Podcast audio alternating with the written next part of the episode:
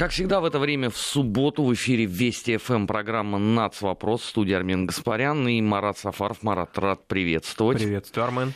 Сегодня мы возьмем э, тему которая достаточно широко прошла в российских средствах массовой информации, но по моему, э, вернее, к моему изумлению, она почти не получила освещения на Западе. Ну, наверное, по причине того, что им это все вообще не очень интересно.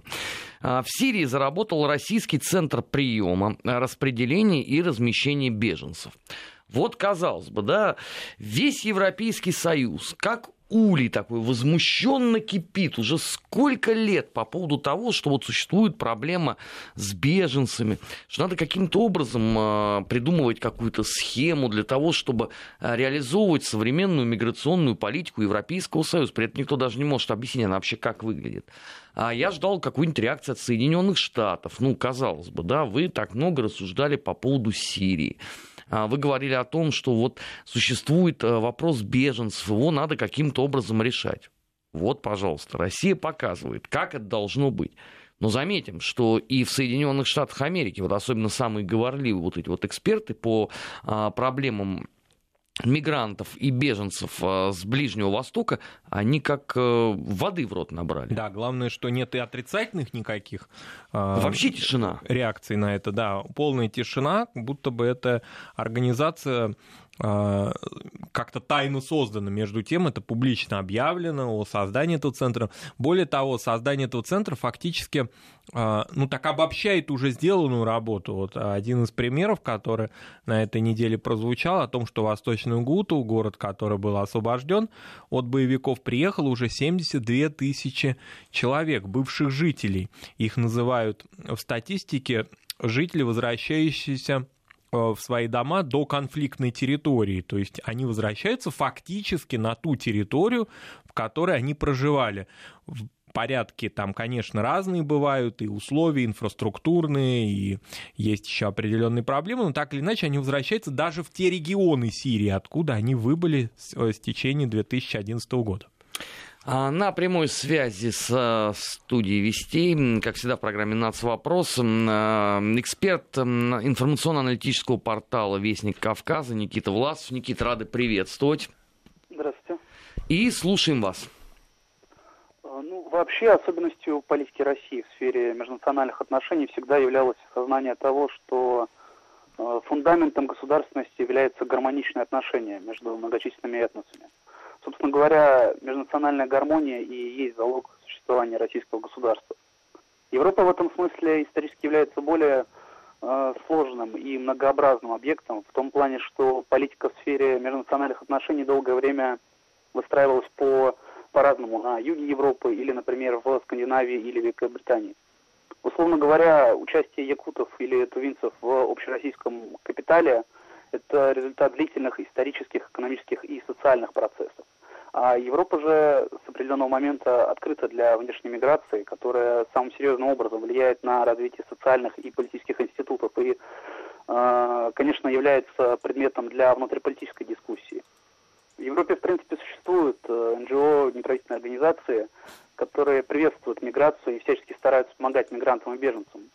Консерваторы же миграцию не приветствуют, и часть населения поддерживает эту точку зрения. То есть в Европе эта проблема является линией раскола.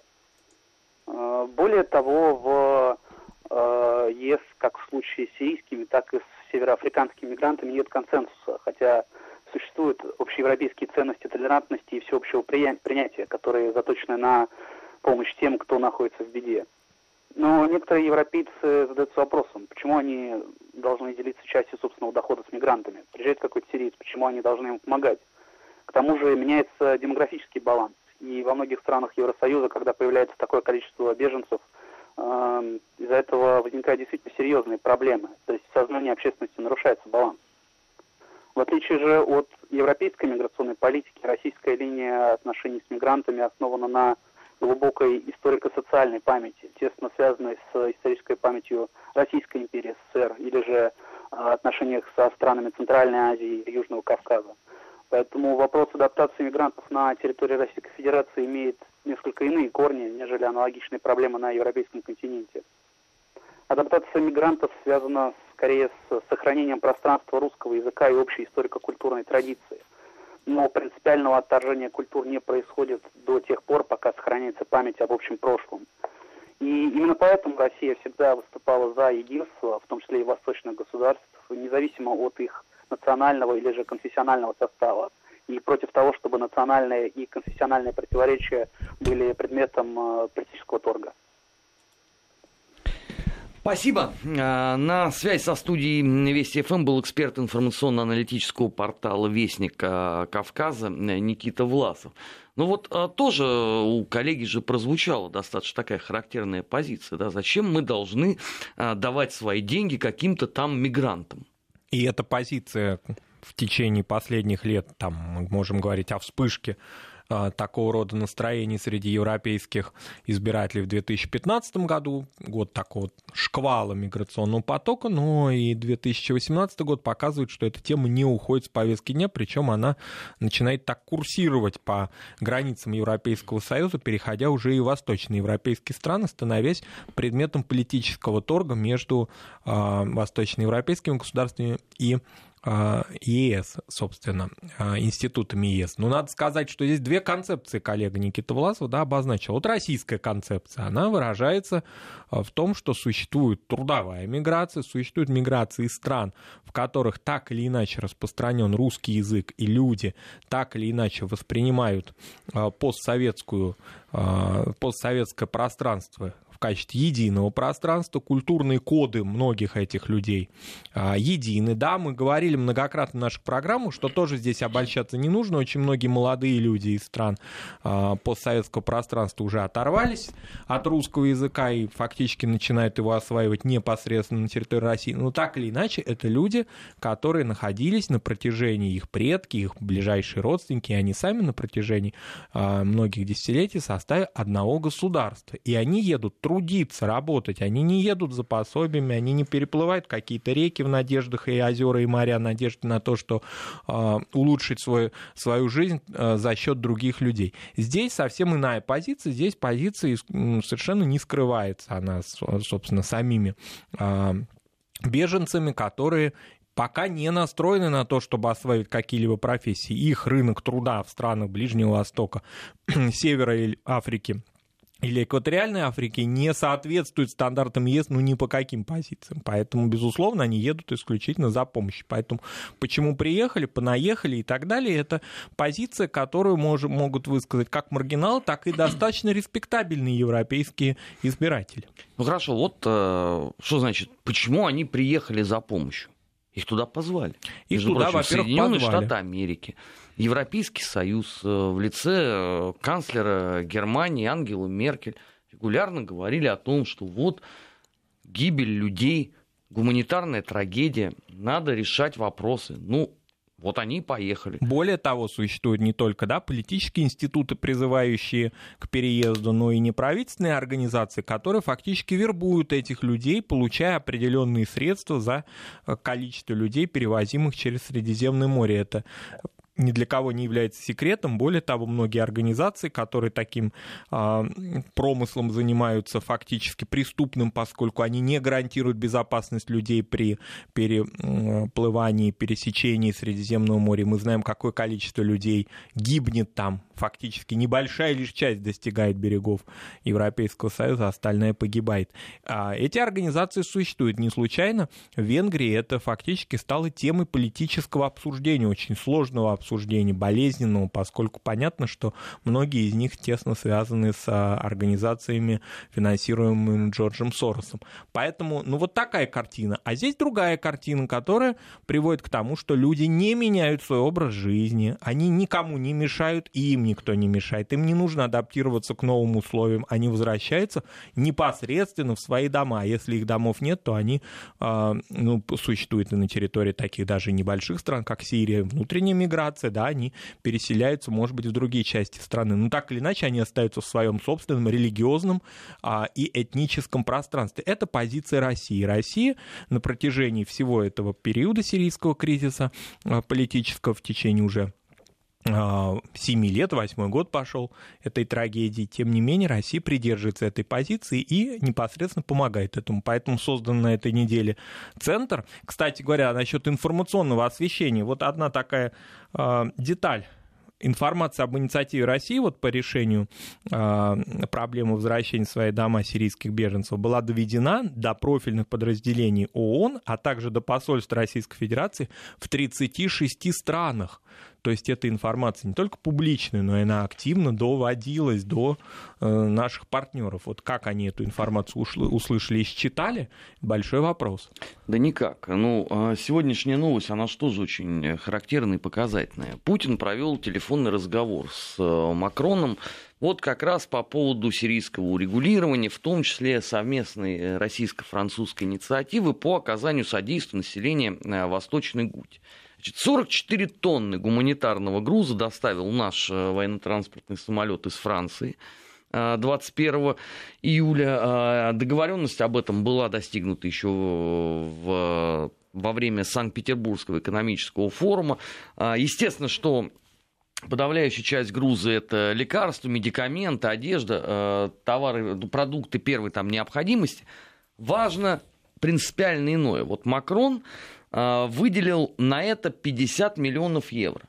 Прекрасный поступок. Сейчас главное. Это пока единственная страна Европейского Союза, которая взялась помогать а, восстанавливать Сирию, которая занимается, по сути дела, такой вот э, гуманитарной миссией. А где, простите, все остальные? Неужели они не верят в то, что э, сирийское государство, как государство, как политический институт, может восстановиться. То есть это фактически вот при том, что они всячески выступают за гуманизм, равноправие, против расизма и ксенофобии, все это замечательно, но они фактически не дают в своих конструкциях этих концептуальных шансов государству быть восстановленным. То есть фактически считают, ну это уже руины, все, этому населению нужно жить на территории Европейского Союза, возвращаться в свои дома им некуда, этой страны нет. Можно так считать эту позицию, если люди должны жить исключительно на территории бедной несчастной Греции, которая принимает, уже не переваривает это количество людей на территории, может быть, не такой несчастной, но все равно трудно справляющейся ситуации Италии или Испании, вот там им место. А в Сирии, в стране, в которой они жили, где жили их предки, нет. Более того, они меняют э, фактически психологию людей. Понятно, что значительная часть этих людей, э, ну, слышит эту информацию, вот этот голос, который звучит, значит, с небес приезжайте, переплывайте, и, безусловно, они э, рассчитывают на улучшение своего положения, своего фактически уровня жизни. То есть, ну что здесь людей обвинять, которые фактически лишились дома, вот их позвали. Но кроме того, здесь нужно еще учитывать, что в эту э, всю спираль вовлекаются жители африканских стран, в которых нет войн. Вот это большая, очень важная тема, которую до европейского а, слушателя, зрителя, избирателя не доводится. Может быть, люди не знают в Германии, что на территории экваториальной Африки, да, случаются определенные конфликты, а, да, случаются определенные войны, но количество людей оттуда, стремящихся в Европейский Союз, не соответствует количеству людей, лишившихся своих домов в результате этих локальных конфликтов. Подавляющее большинство из них а, находится на территории совершенно такой же мирной, да, конечно, территории территория, а, скажем, Сенегала, ну, это не Померания, скажем, и не Бавария. Но, тем не менее, там не, не происходят террористические акты, не а, сыпятся с неба бомбы и так далее. Тем не менее, эти люди тоже стремятся уехать, и их охотно принимают. Да это на самом деле очень удобная а, позиция, что пусть как можно больше людей покидает Сирию, а потом, когда, если совсем-совсем будет мало, можно сказать, ну, видите, государству нужно, соответственно, разводить между соседними странами. А самое это главное, что при такой схеме ни один человек не скажет, ребят, а куда делись наше национальное достояние? Ну, прежде всего, речь-то идет о памятниках, охраняемых ЮНЕСКО, которые некоторые вывезли в Соединенные Штаты Америки. А Возвращать знаем, они явно не собираются. Мы, Армен, прекрасно знаем такой опыт а, в Ираке, который происходил да? совершенно беззастенчиво. И в значительной мере, может быть, происходит и сейчас. Мы просто сейчас информацией такой не обладаем. Может быть, она не такая вопиющая, какая она была в самом начале нулевых при э, этой всей освободительной операции Соединенных Штатов, когда национальное добро вывозилось, причем там не только средневековое, но аж до, до Вавилонского дела дошло. И все это оказалось не только в государственных, но и в частных коллекциях. И это все хорошо известно. Давайте теперь зачистим культурное пространство Сирии, превратим ее в пустыню. А в пустыню и в культурном смысле, и сугубо в демографическом, в людском смысле. Людские ресурсы перетащим сюда. Но только единственное деталь такая, бюджет-то позволит это все, вот эту перевозку-то осуществить? Ведь эти люди не стремятся к тому, чтобы оказаться на рынке труда. Мы много раз говорили, нас учат очень многие и европейские мыслители, и наши у нас тоже есть такие доморощенные философы и социологи о наступлении постиндустриального общества. У нас есть один такой товарищ в России, который прямо это слово, значит, освоил одним из первых и всех, значит, поучает и учит тому, что мы, значит, движемся к экономической катастрофе, если, значит, не присоединимся к постиндустриальной реальности. Последний нам шанс дан. Так вот, вот постиндустриальная реальность в Европе. Ну, некоторые ее параметры определенные, конечно, налицо. Вот едут люди, которые а, представители не индустриальной, а аграрной цивилизации. Они должны оказаться в европейских мегаполисах. Вот как это соотнести? Это не 10 тысяч, не 20 тысяч, это миллионы людей. Они оказываются в одном из самых экономически развитых государств мира Германии. Они оказываются в Нидерландах, они оказываются в Брюсселе, в которых их уже количество гораздо больше, чем население бельгийского, фламандского и так далее где языки самые разные, где уже Вавилон перенесся в Брюссель, это всем хорошо известно. А... Что, Вавилон покинул Нью-Йорк? Вавилон покинул, да, мне кажется, уже Нью-Йорк, он уже пересел, переселился поближе к господину нашему любимцу Юнкеру, он может, значит, пешком до него дойти. Вот, это вся ситуация. А каким образом соотнести этих людей несчастных людей, конечно, потому что они вырваны с корнями, а с этой постиндустриальной реальностью, как рынок труда, все эти еврокомиссары по труду, которые, значит, инспектируют а, ситуацию в ЕС, это, с этим будут работать, с этим огромным количеством людей, людей а, молодых, это не пожилые люди, людей, которые ориентированы на труд, но совсем на другой труд вот эта проблема, она совершенно не учитывается. Вместо того, чтобы помочь людям восстановить свое собственное государство, которое очень многие из этих представителей европейских государств и разрушили-то, а вместо того, чтобы вернуть их в свои дома, в свои условия, в свою этноконфессиональную реальность, а это тоже важно, ведь мы знаем, например, по Германии, что доигрались до того, что в немецких городах многие немцы боятся выйти на улицу, поскольку там происходят турецко-курдские разборки, например, очень часто, какая-нибудь историческая дата наступила, и турки с, куртами, с курдами, значит, мутузят друг друга на территории а, каких-либо уютных немецких парков. И немцы туда так стараются, в общем, не заглядывать. Это их внутренние, значит, проблемы. Ну, вот мы их позвали, но вот не ожидали того, что проблема Курдистана окажется на улице Бона или Ганновера. Ну, вот как-то так. Вот то, что на этой неделе заработал российский центр в Сирии, это ведь теперь, по сути, не оставляет э, нашим западным закавыченным партнерам э, возможности для люфта вот в этой э, политической конфигурации. Почему? Потому что делать вид, что центр этот не открыт, уже не получится. Ну, понятно, что если Россия уже сообщила в ООН, рано или поздно эта информация все равно дойдет до средств массовой информации, придется признать, что, извините, те заявленные цели, которые у нас были на протяжении многих лет, они нами не были достигнуты. Это вопрос уже к политикам, они оказались достигнутыми Россией. Если же теперь Запад кинется последовательно открывать в Сирии аналогичные центры, то опять-таки возникает второй вопрос, не менее законный. Друзья, а кто вам мешал этим заниматься раньше? Вот для чего нужно было а, придумывать квадратно-колесный велосипед а, уничтожать государство. Нет, если мы, конечно, выносим за скобки там а, расхищение национального достояния, установление контроля за границей и так далее. Вот если мы всю вот эту политическую составляющую берем и оставим а, в центре внимания условно только гуманитарную, тогда вопрос тот же самый возникает. Ну кто мешал этим всем заниматься? С самого начала, безусловно. И кто мешал, например, рассматривать проблему миграционного кризиса локально по разным государствам, откуда эти люди прибывают, потому что, как правило, это выясняется непосредственно только а, когда они пересекают, ну, не будем, значит, лукавить, все-таки в границах ЕС, в пространстве ЕС есть определенное неравноправие. Если они прибыли в Грецию, если они прибыли даже в Италию, это один совершенно разговор, ну, там как-то справляйтесь как хотите фильтруйте людей. Фактически вот такой термин употребляется в 21 веке по отношению к людям, прибывающим через Средиземноморье. А дальше, если они за зеленую черту а, проходят, значит, они оказываются на территории, например, священной уже части Европейского Союза, самой главной, например, Германии, то там учитывается, ой, оказывается-то они вообще-то не из Сирии даже приехали, а, например, из Афганистана, а мы вроде их и не звали оттуда.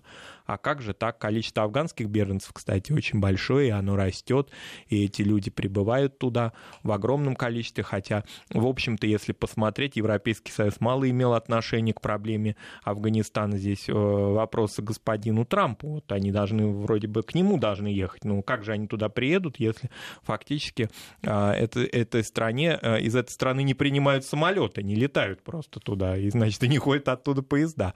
А, но, тем не менее, Европейскому Союзу приходится работать и с афганскими беженцами. То есть фактически выяснение, кто откуда, происходит только тогда, когда эти люди оказываются в вожделенной части Европейского Союза. Кстати, многие до сих пор, может быть, они не знают о том, что Брексит произошел, значит, он вовсю идет, а, так или иначе, да, многие до сих пор стремятся в Великобританию и едут туда. Ну, может быть, они искренне полагают, что Брексит – это явление временное, и совсем скоро уже англичане одумаются и вернутся назад. Тем Трамп же не вечен. Здесь же позиция какая? Надо пересидеть. Надо дождаться, пока Трампу ну, дадут импичмент. Потом все образуется. Отношение ко времени на Востоке, оно совершенно другое, чем на Западе. Поэтому, может быть, и так. Люди думают, что Тереза Мэй тоже, может быть, как-то погорячилась. Ну, в общем, так или иначе, люди едут. Едут в Северную Европу, едут в Скандинавию. В Скандинавии очень разные, конечно, позиции. Тоже нельзя ее так обобщать. В Финляндии одна позиция более жесткая. В Швеции намного более либеральная. Но так или иначе, они стремятся с юга Европы на север. И только там выясняется, что, оказывается, мы их не звали, мы не ждали, а вот приехали, а куда теперь людей отправлять обратно. Какая досада, да? Никто вот э, не подозревал о том, что вообще может произойти. Ну, у меня просто это вот а, из года в год вот эта такая детская непосредственность, а, ставшая нормой поведения в мировой политике, она меня сначала а, раздражала, потом она меня веселила, сейчас она меня просто умиляет. Вот именно такая детская непосредственность. Ну, кто бы мог действительно подумать о том, что такая неприятность может произойти в Сирии? Ну, никаких же вот, в принципе, предпосылок не было. Ни до этого в Ливии, ни до этого там в Ираке, в Афганистане. Это можно бесконечно а, продолжать эту тягомотную, давно всем надоевшую песню. Программа «Нацвопрос». А, мы сейчас прерываемся на новости. Сразу после этого продолжим. Не переключайтесь. На Вести ФМ всегда интересно. Нацвопрос. О чувствительных проблемах. Без истерик и провокаций. 16 часов 33 минуты в Москве. Продолжаем программу «Нацвопрос». В студии Армен Гаспарян и Марат Сафаров. Говорим мы сегодня об открытии в Сирии на этой неделе Российского центра приема, распределения, размещения а, беженцев. Я вот тут пока шли новости, вспомнил, что у нас ведь аналогичного опыта, по сути, с государством принципиально иной, скажем, ментальности ведь и не было. Ведь одно дело это построить миграционные центры и начать разрабатывать э, программу по условной интеграции трудовых мигрантов э, в российскую общественную там, жизнь или трудовую с выходцами из Советского Союза.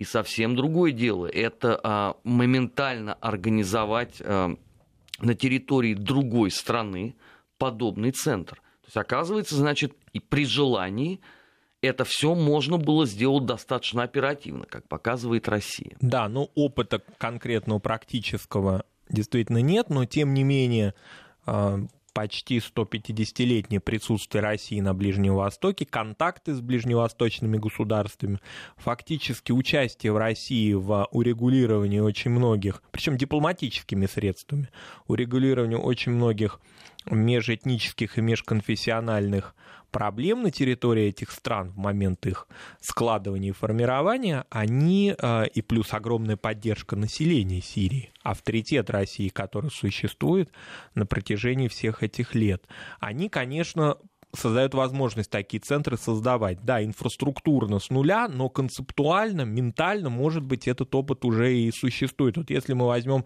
только э, один пример присутствия России на Ближнем Востоке с созданием императорского православного палестинского общества в конце XIX века. Многие могут подумать, ну, это исключительно какая-то культурно-просветительская такая инициатива, а может быть, даже идеологическое присутствие нашей церкви на территории Ближнего Востока.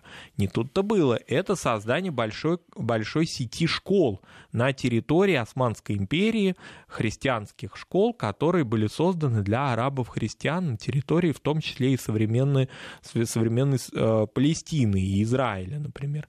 И это был очень большой, очень сложный опыт во взаимоотношении с э, не только местными общинами, например, Иерусалимский патриархат тогда блокировал эти инициативы. Вот вроде бы дружественный нам, а не хотел присутствия России в, церковном, в церковной сфере с османскими властями. И так или иначе, все-таки этот опыт был, и на протяжении всего 20 века память об этом сохранялась, и очень многие люди, представители интеллигенции этих стран, Ливана, например, Сирии, Палестины, они э, эту инициативу, эту, эту помощь и свое обучение там помнили. Мы уже не говорим о всяких разных очень сложных маневрах Советского Союза по отношению к ближневосточным государствам, консолидации там. Например, к той же Сирии, где э, ну, на протяжении всего этого сирийского кризиса мы уже просветили э, и просветились сами относительно сложные, значит, межконфессиональные ситуации, контекста, который там существует, неоднородный, народности, да, и на котором сейчас Запад играет очень активно, и все враги Сирии, которые называют себя друзья Сирии. Это такое лицемерие, конечно, очень удивительно. Друзья Сирии собрались, только эти друзья, где они были в 2011 году?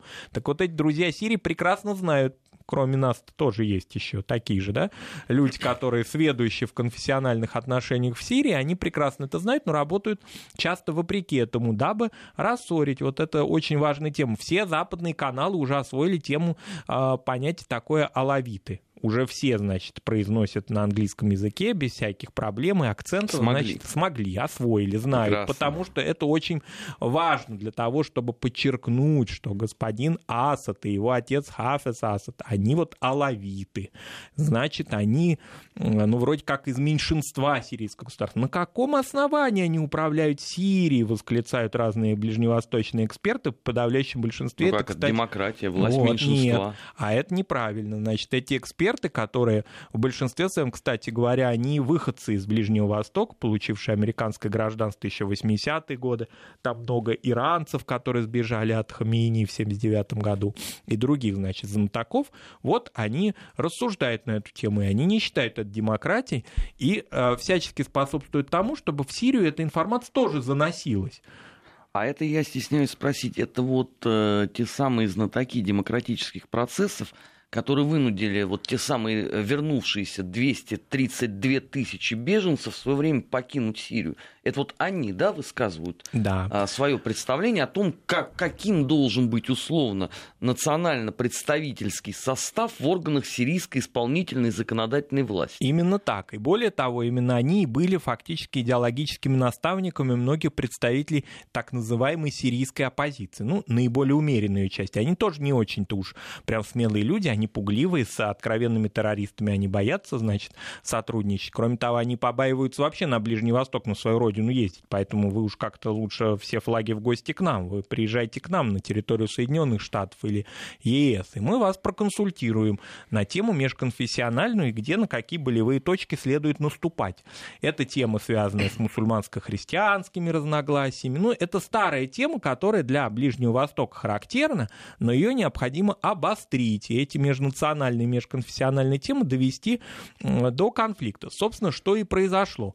Но если в Сирии номер этот не выходит, то в Ираке очень хорошо уже вышел, потому что там э, вся эта тема, ее необходимо было просто немножечко поднять для того, чтобы она загорелась, в силу того, что э, эти корни на территории Ирака, например, гораздо более глубокие. Ну, помимо курдской только лишь темы, но и тема тоже а, шиитско-суннитская. Ну, одна сама по себе курдская тема, иракский Курдистан – это мина замедленного действия вообще под потенциально существующую э, иракскую государственность. Иракскую и по отношению к тем странам, которые рядом находятся, не случайно Турция, э, находящаяся рядом там, так беспоко... обеспокоилась этой темой и так активно включена в э, ее обсуждение и решение. Поэтому, ну вот эти знатоки, знатоков слушают, они не только медийные какие-то персоны, да, они не только присутствуют в медиа, они фактически являются и консультантами. Об этом много много раз говорится. Вот эта опора на эмиграцию, которая а, складывается на протяжении уже очень многих американских администраций, то есть мы взаимодействуем не с реальными людьми, которые вот там, они в Дамаске, они в Багдаде, они находятся на территории Ближнего Востока, а мы взаимодействуем с руководителями различных гуманитарных и правозащитных фондов, которые уже забыли, где они находятся. Мы знаем этих примеров массу. Мы знаем, например, а, допустим, тему поддержки уйгурских организаций, которые тоже тоже пересекли океан, они находятся на территории Соединенных Штатов, но так или иначе ведут а, свою политику по отношению к Китаю, да, а, но и выслушиваются и принимаются высшими должностными лицами Соединенных Штатов Америки, например, а, позапрошлым президентом Бушем, скажем, который очень активно участвовал в этой теме. Поэтому эта опора очень старая, эта тема достаточно такая уже надоевшая очень многим, но новых каких-то решений нет. А поскольку эти люди уехали, ну давайте давайте все, чтобы уехали, потому что, ну вот э, идея такая, там жить нельзя. Нужно жить в свободном демократическом мире, поэтому вот давайте звать всех. А на этой территории я, опять же, стесняюсь э, за свой бестактный очень вопрос. Там что подразумевается? Нахождение просто американской базы, которая будет гарантировать транзит определенного рода маршрутов но это старый опыт, допустим, мы знаем его по колониальной Индии. Мы не осваиваем территории дальше прибрежной зоны. Мы не углубляемся в страну, мы не осваиваем территорию, не строим железные дороги. Строим их исключительно или какие-то подъездные пути исключительно для вывоза ресурсов. Такая система будет и здесь. И определенная такая имитация государственной власти, которая должна существовать. Она все-таки будет присутствовать под защитой различных американских и европейских частей частей военных. Ну, это прекрасная идея. Я считаю, ее э, необходимо канонизировать в буквальном Ну, в Афганистане, да. Зачем тогда нужна Бельгия? В Афганистане, например. Или Голландия.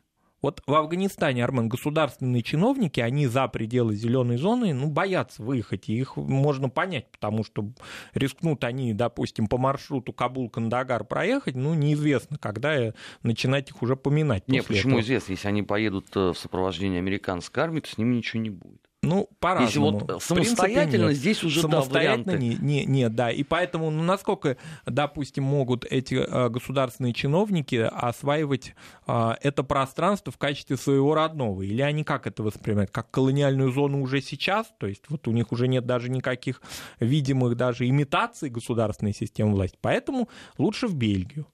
Да, вы вот спросили нет, ну, про просто Бельгию. нет, ну, с этой ну, точки Бельгии... зрения тогда можно, извините, утилизировать Бельгию, Голландию. Зачем они нужны? Нет, Бельгию нельзя и Голландию ну, утилизировать, нельзя? потому что туда нужно переселиться.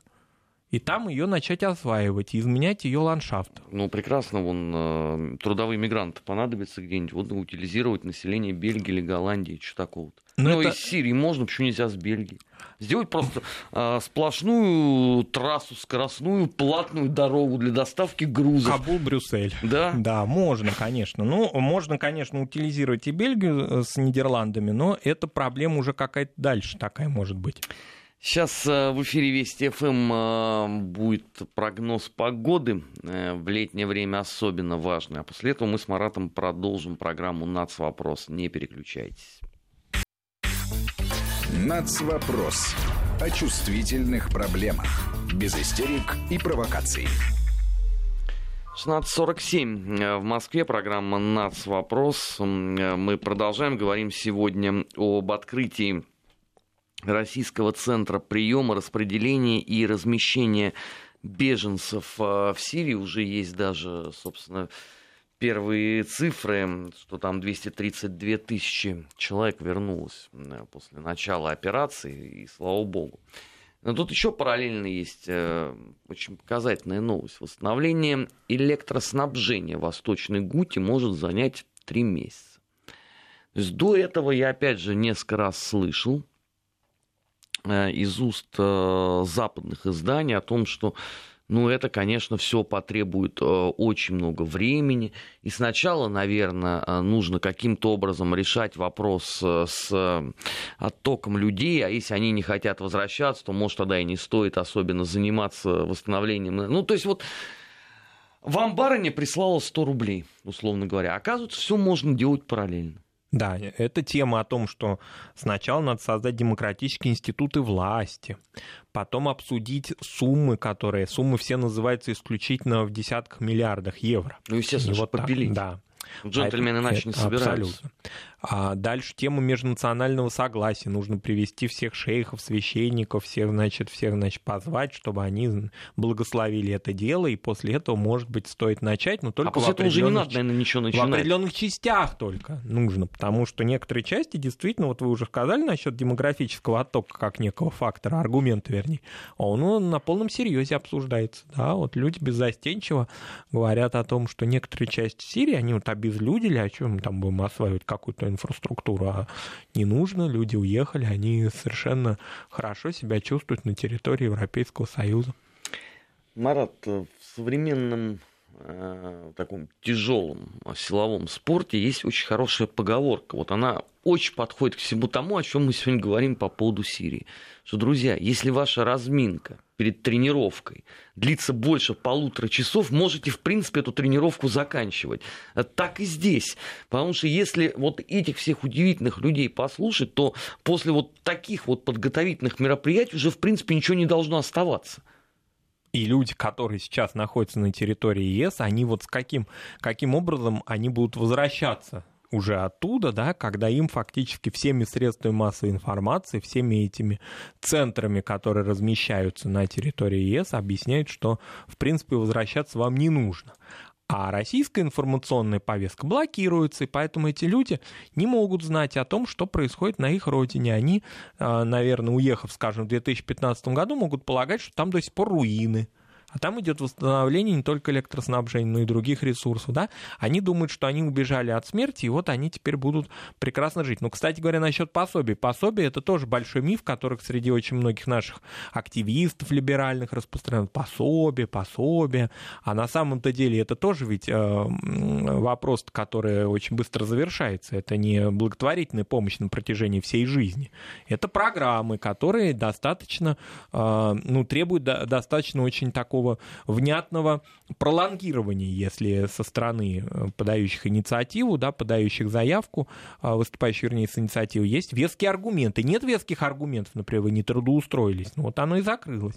Но, правда, сейчас нам в новостях рассказали интересную информацию о том, что в Германии а, такая инициатива новая появилась относительно а, значит, зачисления в Бундесвер иностранных граждан. Может быть, их туда отправить? Может быть, сделать так, чтобы миграционные значит, а, ресурсы оказались в, и беженцы оказались в немецкой армии? Может быть, такой выход из положения, поскольку теперь она на контрактной основе служить особо не хотят нигде, и, возможно, теперь вот так можно выйти из положения. Ну, а я вот тут бы э, с одним тезисом э, поспорил с тем, что э, беженцы, которые ушли из Сирии там, в 2015 году, могут и знать, не знать о том, о тех изменениях, которые происходят. Потому что, например, вот решение о создании координационного центра для сирийских беженцев уже даже взялись комментировать в Ливане. И они расценили это как очень важный, конструктивный шаг в вопросе э, решения э, э сирийского, э, сирийской проблемы. А, и здесь же главное то, что будет работать теперь сарафанное радио по Ближнему Востоку, потому что здесь же достаточно Ливану это а, громко сказать, ну а все-таки э, советник министра иностранных дел уже высказался, то есть это сейчас пойдет по цепной реакции. То есть весь регион, по сути, об этом будет знать. Проблема здесь состоит только в том, что подавляющее большинство беженцев находится как раз не в этом регионе. А на территории Европы. Да. Вот туда бы неплохо бы э, распространить эту информацию. Донести, да, чтобы кто-нибудь все-таки из европейских политиков об этом заговорил. Правда, здесь у меня есть а, подозрение, что в той же Германии об этом заговорит э, АФД, а, Италия там просто по определению с их э, нынешним отношением к этому ко всему. А, вполне может быть, что в Австрии громко это прозвучит, пометуя опять же э, позицию правительства этой страны по отношению к вот этим абсолютно никем не контролируемым миграционным потокам. Да, кроме того, помимо Ливана еще э, нашим партнером является Иордания, поскольку и на территории Иордании очень большое количество скопилось беженцев. Действительно, эти люди узнают информацию о том, что можно и нужно возвращаться домой первыми, и действительно, может быть, эта информация пойдет в Европейский Союз. Правда, пойдет она как бы вот ну, не благодаря, а вопреки, через правую повестку, ну уж как-нибудь, как-то это благая весть распространится. А, так или не, ну, иначе, ну нам здесь узнают. тоже не до капризов. Нам главное, это, чтобы новость э, конечно, была в конечно, медиапространстве. Это... А кто ее там э, скажет, э, депутат условно Бундестага, слесарь, пекарь или сивый мерин, это уже там третий вопрос. Безусловно, да. Главное, чтобы люди имели возможность вернуться к себе домой. И понятно, что очень многие из них понятно, что они ждут этого, этого возвращения. Безусловно, многие из них, оказавшись на территории Европейского Союза, несмотря на все эти замечательные, благолепные репортажи, которые европейские СМИ значит, а, выпускают в эфир о том, как они счастливы, как им хорошо, комфортно, как они ходят к психологу, они узнали, что существуют психологи, и можно, значит, рассказывать о своих проблемах, о том, как им а, не очень комфортно в климатических условиях, ну, в общем, всякую ерунду показывают. Вот если это все закрыть, эту, эту повестку дня, и действительно люди будут иметь возможность, а хотелось бы, чтобы еще и европейские институты так щедро пригласившие этих людей оплатили их поездку обратно, билет на самолет купили. Не через Средиземное же море они будут гнать их обратно на кораблях. Ну почему? Ну, одна же эта схема сработала, почему второй раз ее не, не продемонстрировать? Сейчас уже в обратном, так сказать, в обратном порядке. Вот, ну уже есть определенное количество все-таки представителей левых партий, э, общественных движений, особенно, например, в Италии и в Испании, но в Италии особенно, которые все-таки эту ситуацию будут отслеживать и они будут работать на то, чтобы показать истинное лицо, значит, этих добропорядочных хозяев, выгоняющих гостей. Они будут снимать репортажи, они будут показывать это, и это будет влиять в определенной мере на рейтинг политиков, отправляющих людей на смерть фактически.